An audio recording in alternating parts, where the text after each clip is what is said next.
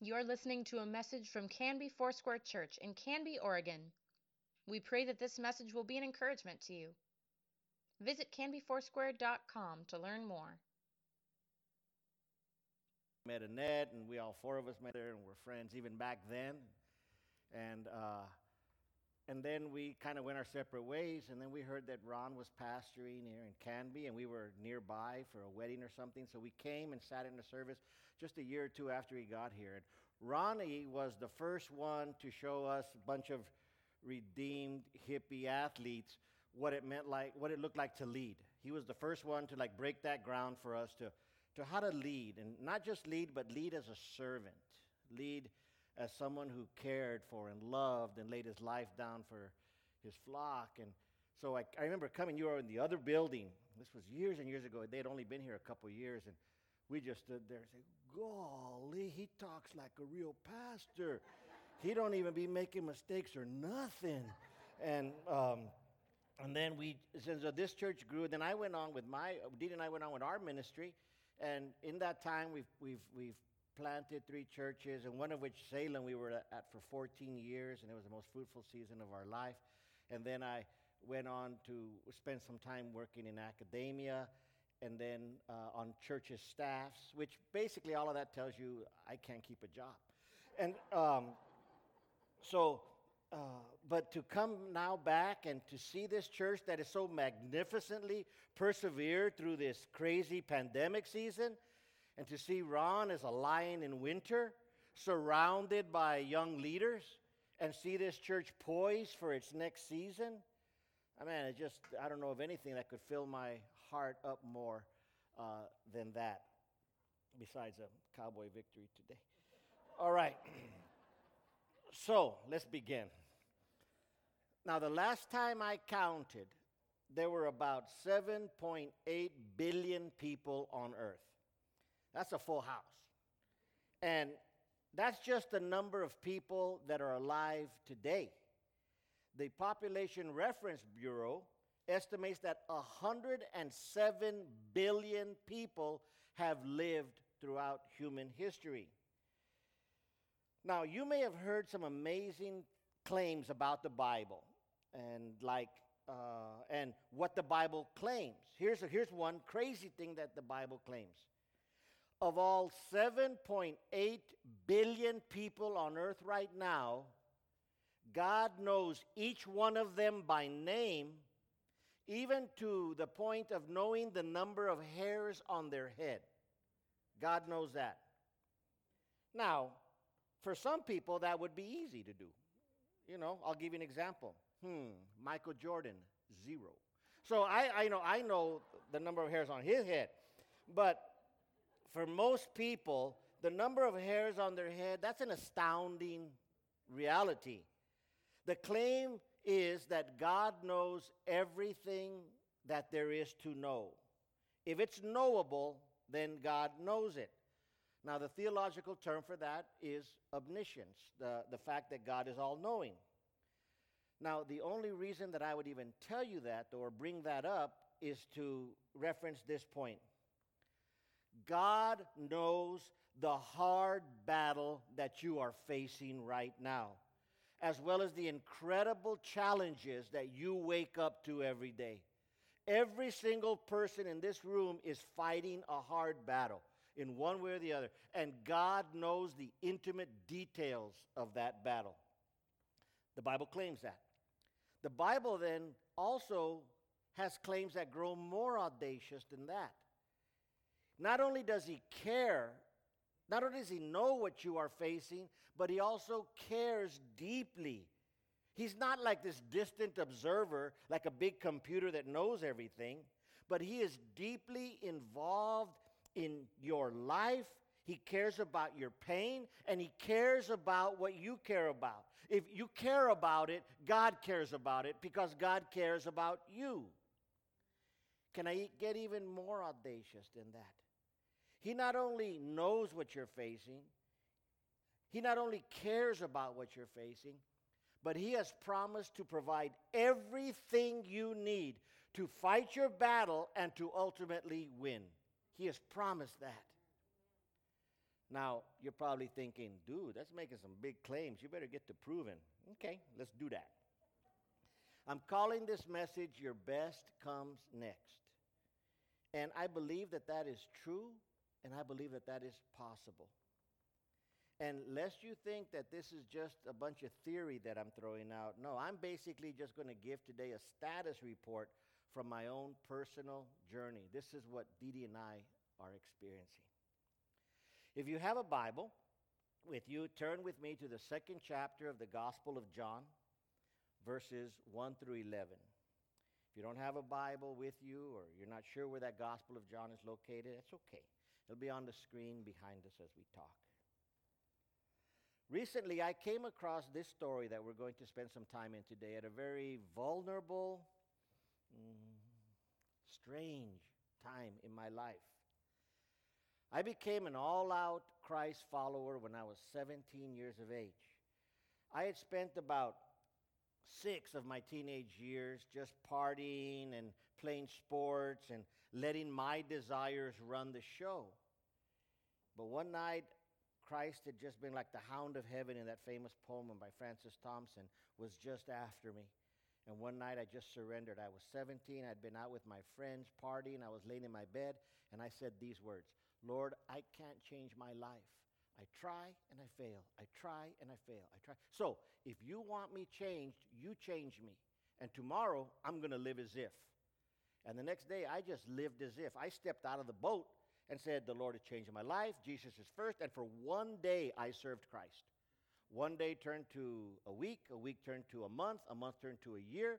And now that's been like 47 years, and it's still the same thing. I can't live this Christian life, only He can live it through me. So each day I step out as if I step out in faith that Jesus Christ is going to live His life through me.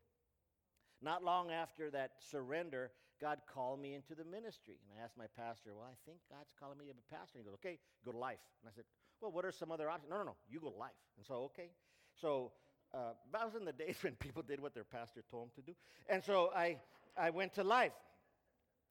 After graduating from life, uh, I met Dee Dee. We were married right after I graduated. We spent the next 40 years planting churches and, as I said, leading a college and working on staff while after marrying the love of my life, Dee Dee, and then having two kids who have done their jobs. They've given me five grandchildren. Um, but at, at 63, I found myself leaving my job in the Northwest moving back to LA to be near our grandchildren and whether, wondering whether God was now done with me. You know, I've never been that impressed with my walk with the Lord. I've made so many mistakes and have been on the receiving end time and time again of His forgiveness and His grace and second and third and fourth and fiftieth chances. And all of a sudden, in my uh, closing in on my mid 60s, I was thinking, wow, I don't have that many prospects at this point.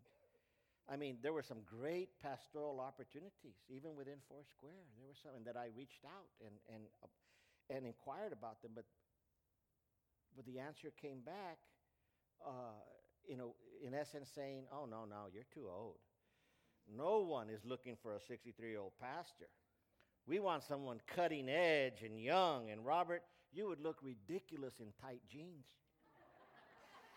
and which is a prerequisite now. Uh, and I got it. I mean, I understood, though I did not necessarily agree with their assessment of what I had to offer in this fourth quarter, except for the tight jeans part. Yeah, I do agree with them there. But still, this kind of response, four or five responses like that, just gutted me. And here's the question that I actually contemplated for the first time Was God done with me? Were the best years behind me? I found myself struggling with depression. And I actually had this horrible vision of my life with the words, word Ichabod written over it. Ichabod is from 1 Samuel 4:21, which means the glory of the Lord has departed. Now, when you go into this kind of dark place, you don't always think that clearly. I even began to think, wow, maybe the people in my life would be better off without me. I was in a bit of a crisis. And then I read the second chapter of John. And God spoke to me. So let's rewind 2,000 years to a small village in the north of Israel in the region called the Galilee to a village named Cana. Now, Cana is mentioned in the Bible a couple of times. One in John 21 2, where it says that Nathanael, one of Jesus' disciples, was from Cana. The second time it's mentioned is in today's scripture, John 2. No one really knows where Cana is, um, uh, where biblical Cana was. There's, there's a town that is known as Cana. Now it's full of churches and shops, and of course, because of what the story is going to reveal, they sell wine there. Well, we bought some our first time there. It was horrible. So it pretty much validates it was not the Cana of the Bible. There's a village, there's some ruins right now, and this is Khirbet Kana, and it's nine miles from uh, the where Jesus grew up, Nazareth, and these are the, this is probably where biblical uh, Cana, Cana was. It's, it's the most likely according to archaeology. But this is, it was located just nine miles from where Jesus grew up his adolescent years, his teenage years, into his 20s, was just, he was very familiar with this village of Cana. So let's turn to the text. John chapter 2, verse 1. On the third day, a wedding took place at Cana in Galilee. Jesus' mother was there, and Jesus and his disciples had also been invited to the wedding. Now, when the wine was gone, Jesus' mother said to him, They have no more wine. Dear woman, why do you involve me? Jesus replied. My time is not yet come. His mother said to the servants, Do whatever he tells you. Nearby stood six stone water jars, the kind used by the Jews for ceremonial washing, each holding from 20 to 30 gallons. Jesus said to the servants, Fill the jars with water, so they filled them to the brim. Let's stop there. The context of Jesus' first miracle was a family that was in the midst of crisis. The scene was a wedding and it was heading towards a disastrous conclusion. Now, a wedding in the time of Jesus was usually a week long celebration of partying and dancing and eating and fellowshipping all week long, celebrating a couple's decision to become one flesh. Now, divorce existed in the time of Jesus, of course. Uh, but not near to the extent that it exists today. I grew up, like most of you all, surrounded by divorce. My parents were divorced when I was nine. My dad remarried and was divorced. My mom remarried and was divorced. My brother was married and divorced. Both my sisters were married and divorced. My brother in law was married and divorced. My sister in law were married and divorced. Dee Dee and I have been married 42 years. I, think we're going to make it, but keep praying because she's more difficult than she appears. Um, now, so as I say, divorce existed then, but not nearly as, as commonly as it does now. It, it's the norm now. Now, like today, though, you got married with the intention of until death do us part. You see, life was hard. It was very hard existence in first century Galilee. And this hard life was best negotiated as a team, with having someone who has your back. Most marriages at this time were arranged. That's not to say that romantic love didn't exist, it did, but it was not the basis of the marriage. Now it's the basis of marriage. That's why so many marriages end in divorce, one of the reasons. But, but it, it was a factor, but it was not the basis of the marriage. Survival was growing a family was, strengthening the community was. Now, when a couple were betrothed, engaged to be married, they, they were basically legally wed. If they were to, if they were to break the engagement, they would have to get a writ of divorce. They were legally wed, but the marriage wasn't consummated for one year. They didn't live together for one year following the uh, commitment. In that year, the groom would go home and build the house that he and his wife would live in and raise their family in. Usually, it was just an addition of a room to the father's house. He'd work on that for a year, and he would also have to prove that he was able then to support a family. Only when the father saw that there was a place for him to bring his bride to and that he was able to sustain this family, only then would the father give the okay. It did not move forward till the father said, Boy, go get your wife.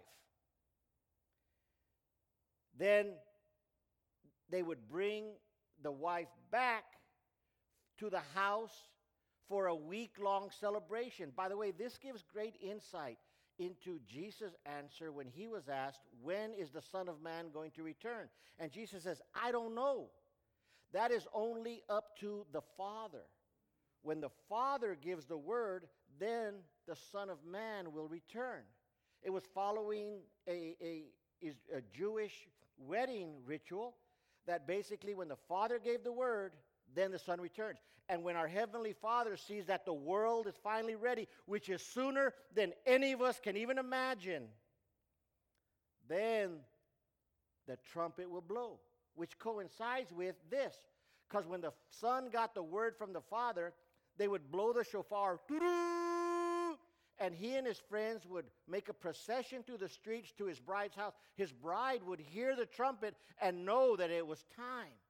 She'd get her, her, her, bridesmaids ready, and they'd be waiting. The, the groom would arrive. She would be placed on a litter and carried to the house or to the community center, which was usually attached to the synagogue, like in Capernaum.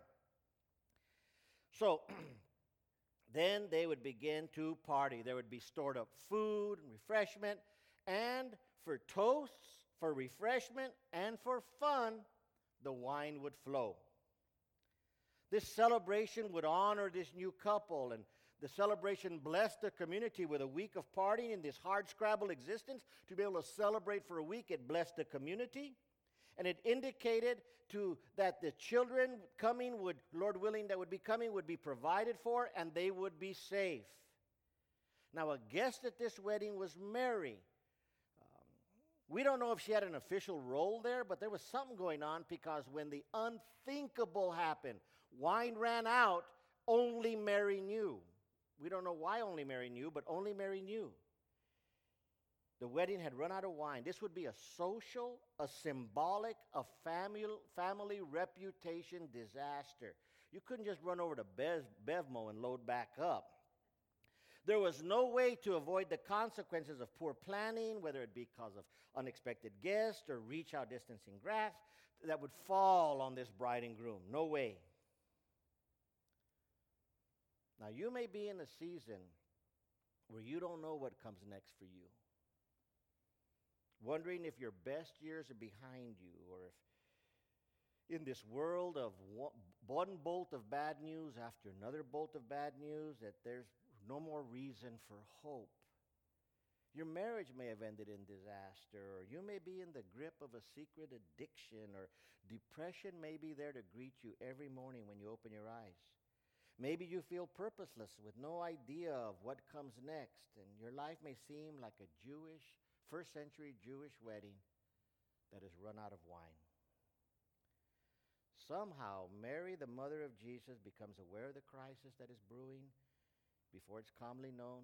The servants knew because they would be the ones who would go into the storeroom area where the steward would then fill up their pitchers with wine from the supply, and they would be the ones that would take it out amongst the guests. And now they knew because they came in and there was nothing going into their pitchers. They're kind of the unsung heroes in this story. One, because of what they do later, but secondly, they're the ones that were going to have to face the embarrassment as they went before the guests empty handed.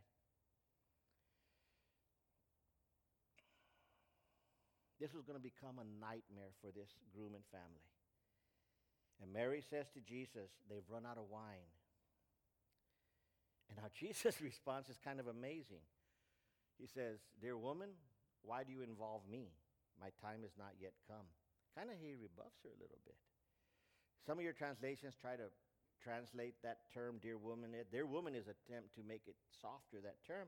But it, it, it's a term of respect but and Jesus, uh, every interaction he had with his mom, it was always with love and respect, but it was also clearly letting her know that she had the same access to him as anybody else had. She didn't have special connections. My time has not yet come, I think, just indicates that Jesus knew that if he, de- if he did what needed to be done right then and there, then it was the beginning of his glory being revealed. And it would culminate with him drinking wine with us in the new kingdom. And once he started down that slope, there, there was no stopping it. And so, was it really time for that? Now, the name Maria is Spanish for the term, for the word Mary. And at this point, Mary proves that she's a Latina mom because she doesn't pay any attention at all to what her son says. I can almost see her face because I grew up with her face. This is her face. And then she just goes, says to the servant, say, do whatever he tells you to do. Jesus is all like, wow, all right. But at this moment, between when, when Jesus says these words to Mary, woman, it's not my time, and when Mary turns to the servants and says, do whatever he tells you to do, in that brief moment, I believe the Father spoke to Jesus and says, it is time. Here we go. Everything changes right now. So he has the servants fill up six stone jars holding up to 30 gallons each. It mentions stone because this means they were used for ceremonial purposes. Made, being made of stone, they couldn't be contaminated. Other kind of uh, were used. Other vessels were clay, and these these were used for everyday use. But stone was for ceremonial purposes. So he says to these cere- to, to fill up these with water, uh, each holding 30 gallons each. Six times 30, 180 gallons. Woo! This is where things get fun. John 2 8. Now he told him, Now draw some out and take it to the master of the banquet. The master of the banquet is a bit of a mysterious figure. He probably was a combination of master of ceremonies and chief steward. He was overseeing the wedding to he's hired to oversee the wedding and make sure it was the right kind of wedding. He's kind of hired to say, everything is okay here. This family did it right. But they had run out of wine.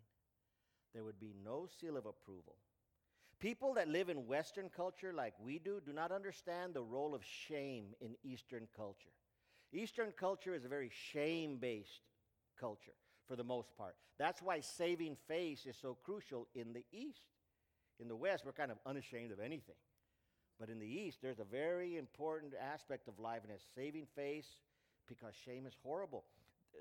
Shame sticks around. Had they run out of wine, this family would have carried the stigma for years to come. They would have carried the stigma for all of their lives. If the family of a bride was, could even file a lawsuit against the groom's family for not coming through, for promising to be able to provide for their daughter, but failing that, they were open to legal action. What an inauspicious start to a marriage. And G- boy, did Jesus know about inauspicious starts to a marriage. His mom carried the stigma all of his life and the rest of her life of having mm, jumped the gun during her engagement and getting with Joseph and getting pregnant with Jesus. Wink, wink at the water fountain or the, the well every day when she walked up. But why does Jesus care? A family is facing social scandal and shame. A young man's ability to provide for his family didn't even last through the wedding celebration. So, here at the moment that all seems lost, Jesus directs the servants to take a sample from one of the jars, take it to the master of the wedding, and let him taste it. Verse 8 and 9. They did so, and the master of the banquet tasted the water that had been turned into wine. He did not realize where it had come from, though the servants had drawn the water new. Then he called the bridegroom aside and says, Everyone brings out the choice wine first, and then the cheaper wine after the guests have had too much to drink. But you have saved the best for last. You have saved the best till now. Then it goes on to say, This is the first of his miraculous signs Jesus performed at Cana in Galilee. He thus revealed his glory, and his disciples put their faith in him. Jesus has turned water into the best wine that the master of the banquet has ever tasted. And instead of carrying disgrace and dishonor, this family, and in particular this groom, would carry the distinction of doing what no one had ever done before in this culture save the best wine for last. And Jesus, by this act, had solidified his three year march to the cross that it had begun and his strategy of making disciples that he would implement for that three years, who would then take the gospel to the ends of the earth after he resurrected and arose, that would culminate with us 2,000 years later on the other side of the globe, worshiping Jesus and following him with all of our lives. Now, when I was confused and discouraged in that state a couple years ago, and I read these words, but you have saved the best for last, I realized that God was saying something to me. And not just to me, but to you. And to every man, woman, boy, and girl on this planet. That no matter what you've done, no matter what's been done to you, no matter what situation you find yourself in right now, if you will hear what Jesus is saying to you right now, and do it and surrender to his love, your best comes next. Now, how can I say this so boldly and believe it to the core of my being? There's about two, three reasons why. One, God passionately loves you and cares about you and your pain. He loves you. Yeah, yeah, yeah. I'm not talking to the person sitting next to you. I'm talking to you. He loves you. He knows everything there is to know about you. He knows every flaw. He knows every mistake. He doesn't love you as you should be because none of us are as we should be. He loves us as we are. He passionately loves you. In both the first and the second halves of the Bible, he declares it on page after page. In Jeremiah chapter 31, verse 3, he says, I have loved you with an everlasting love. I have drawn you with loving kindness. When we have fallen on our faces, He doesn't kick us or reject us. He draws us with His mercy and His grace and His forgiveness time after time after time. And in the New Testament, the second half of our Bible, in the most widely known verse of all, John 3:16, for God so loved the world that he gave his only begotten son Whoever believes in him would not perish but have eternal life. God loves you. And the definition of love that I use is to act for the good of its object. That's love. When you love someone, you don't act to hurt them. If someone claims to love you and acts to hurt you, that is not love. If you love someone, you want their highest good and you work for their highest good. Not only does he love us and cares about us, care about us, and our impossible situations and pain. But there's more. Here's some more good news. Not only does he love you where you are right now, but his arm is not short. God is able to do whatever you need, whatever is needed for you to have the abundant life that he dreams for you and that you dream for yourself. What is your dream? What, what, what has He planted in your heart? God is able to provide what you need for you to have that abundant life.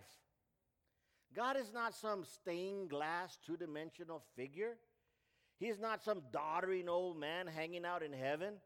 God is all powerful and all able. Scripture describes him this way in Ephesians 3:20. Now to him who is able to do immeasurably more than all we ask or imagine according to his power that is at work within us, to him be glory in the church and in Christ Jesus throughout all generations forever and ever and ever and ever. Amen. You see, John says it's Jesus says so clearly in John chapter 10 the thief comes only to steal, kill, and destroy. But I came that you may have life and have it to the full. That's his will for you. That your life would be rich and full and abundant and overflowing. The enemy's plan is to rip you off, to steal, kill, sell you a bill of goods. This is the way to a good life. And when you buy into it, it turns to poison and gravel in our mouth. But God's will for you is to have a life that is rich and full and abundant.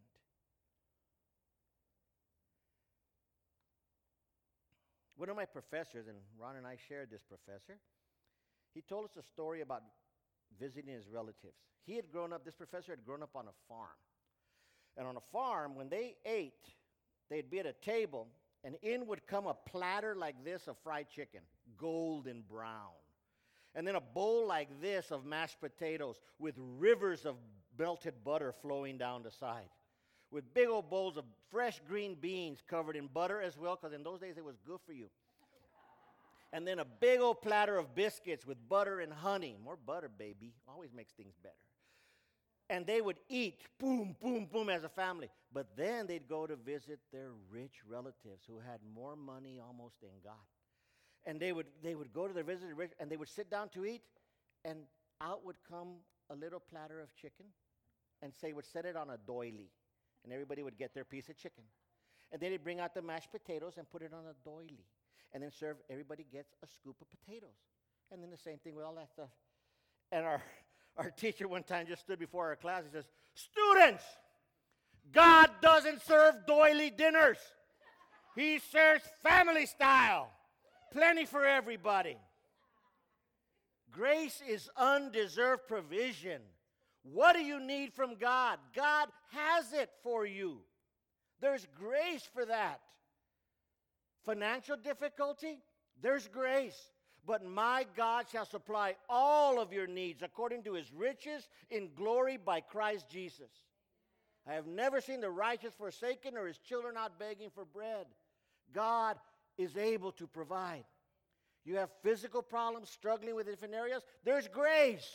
Romans 8:11 and if the spirit who raised him Jesus from the dead is living in you then he who raised Christ from the dead will also give life to your mortal bodies through his spirit who lives in you energy strength healing get it the path to God's best coming next at Cana was the servants hearing what Jesus would have them to do doing it surrendering to his will and their best came next.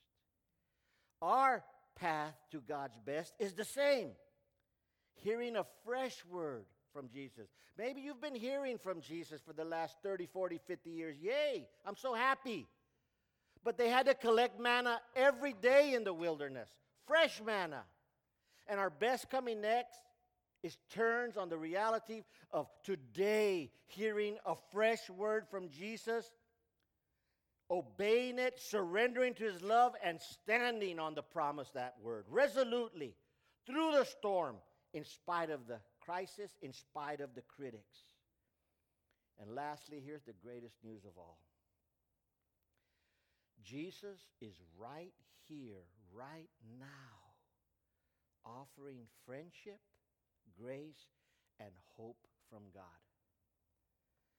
I'm saying the same exact Jesus that stood in that village in Cana and performed this miracle, that exact same Jesus is here right now, right now by his Spirit.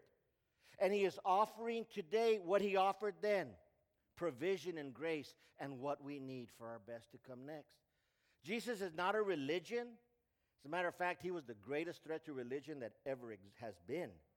He is not an idea. He is not an ideal. He is alive and he is here right now, offering you and offering me his best. He said it this way once and he says it here today Come unto me, all ye that are heavy laden, and I will give you rest.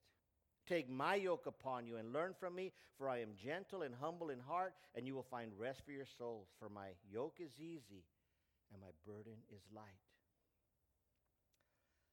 As we conclude, which are the greatest words a pastor can hear when a visiting speaker says, when I conclude, as I, before as I conclude, I want to talk to two groups of people right now. I want to talk to you if you've heard this message of the forgiveness of Jesus, of the new life that he gives, of, of, of being starting over again. You've heard it, but you have not ever personally reached out and received it. The Bible says that salvation, forgiveness is a gift. But we're coming upon the holidays now. It starts, the holiday season starts out, of course, everyone knows, with my birthday, November 21st, and then Thanksgiving and Christmas and all that stuff. Anyway, we're coming to the Christmas season, and there's going to be people that buy presents. Someone may have a gift for you that they buy, they put in a box, they wrap, they put a bow. It may even have your name on it, and it's under the tree. But whatever it is, it's not yours. Though it was bought, paid for, and presented, it's not yours until you do one very important thing. You reach out and receive it. Now it's yours. Same thing with salvation. So, with every head bowed and every eye closed, I want to speak to you today. If you've never personally said, I need Jesus, I believe that when he died, he died on the cross for me, and I receive his free gift of eternal life today. If that's you, with every head bowed and every eye closed, I'm going to look out across this room and I'm going to ask you to do something very important. The Bible says, if you call on the name of the Lord, you shall be saved.